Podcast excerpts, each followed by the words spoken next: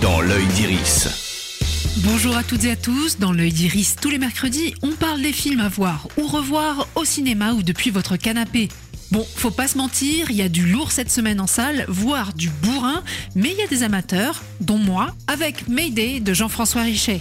À l'écran, Gérard Butler, habitué aux films testostéronés et pilote de ligne. Après le crash de son avion, il va devoir sauver l'équipage et les passagers pris en otage par une milice rebelle. Ils se sont écrasés quelque part sur l'île de Jolo. Elle est aux mains de séparatistes et de milices. L'armée philippine ne veut même plus y aller. L'heure tourne. Chaque minute compte. Et on peut décompter ces minutes en vie perdue ou sauvée.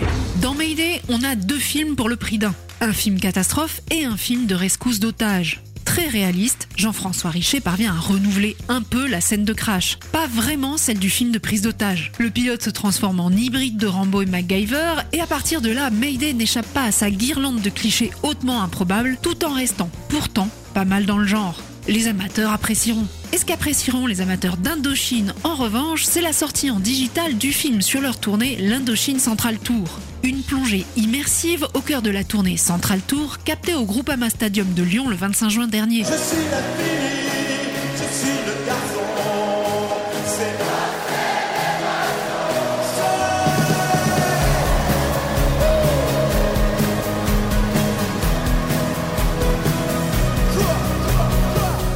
vous avez raté le gigantisme de la série de concerts offert par Indochine à l'occasion de ses 40 ans, bonne nouvelle, après les salles de ciné, vous en prendrez plein les yeux et les oreilles chez vous, grâce notamment aux 45 micros disposés dans tout le stade pour restituer au plus près l'ambiance du concert. Dans l'œil d'Iris, c'est fini pour aujourd'hui. Rendez-vous mercredi prochain pour d'autres conseils ciné. Oui, FM.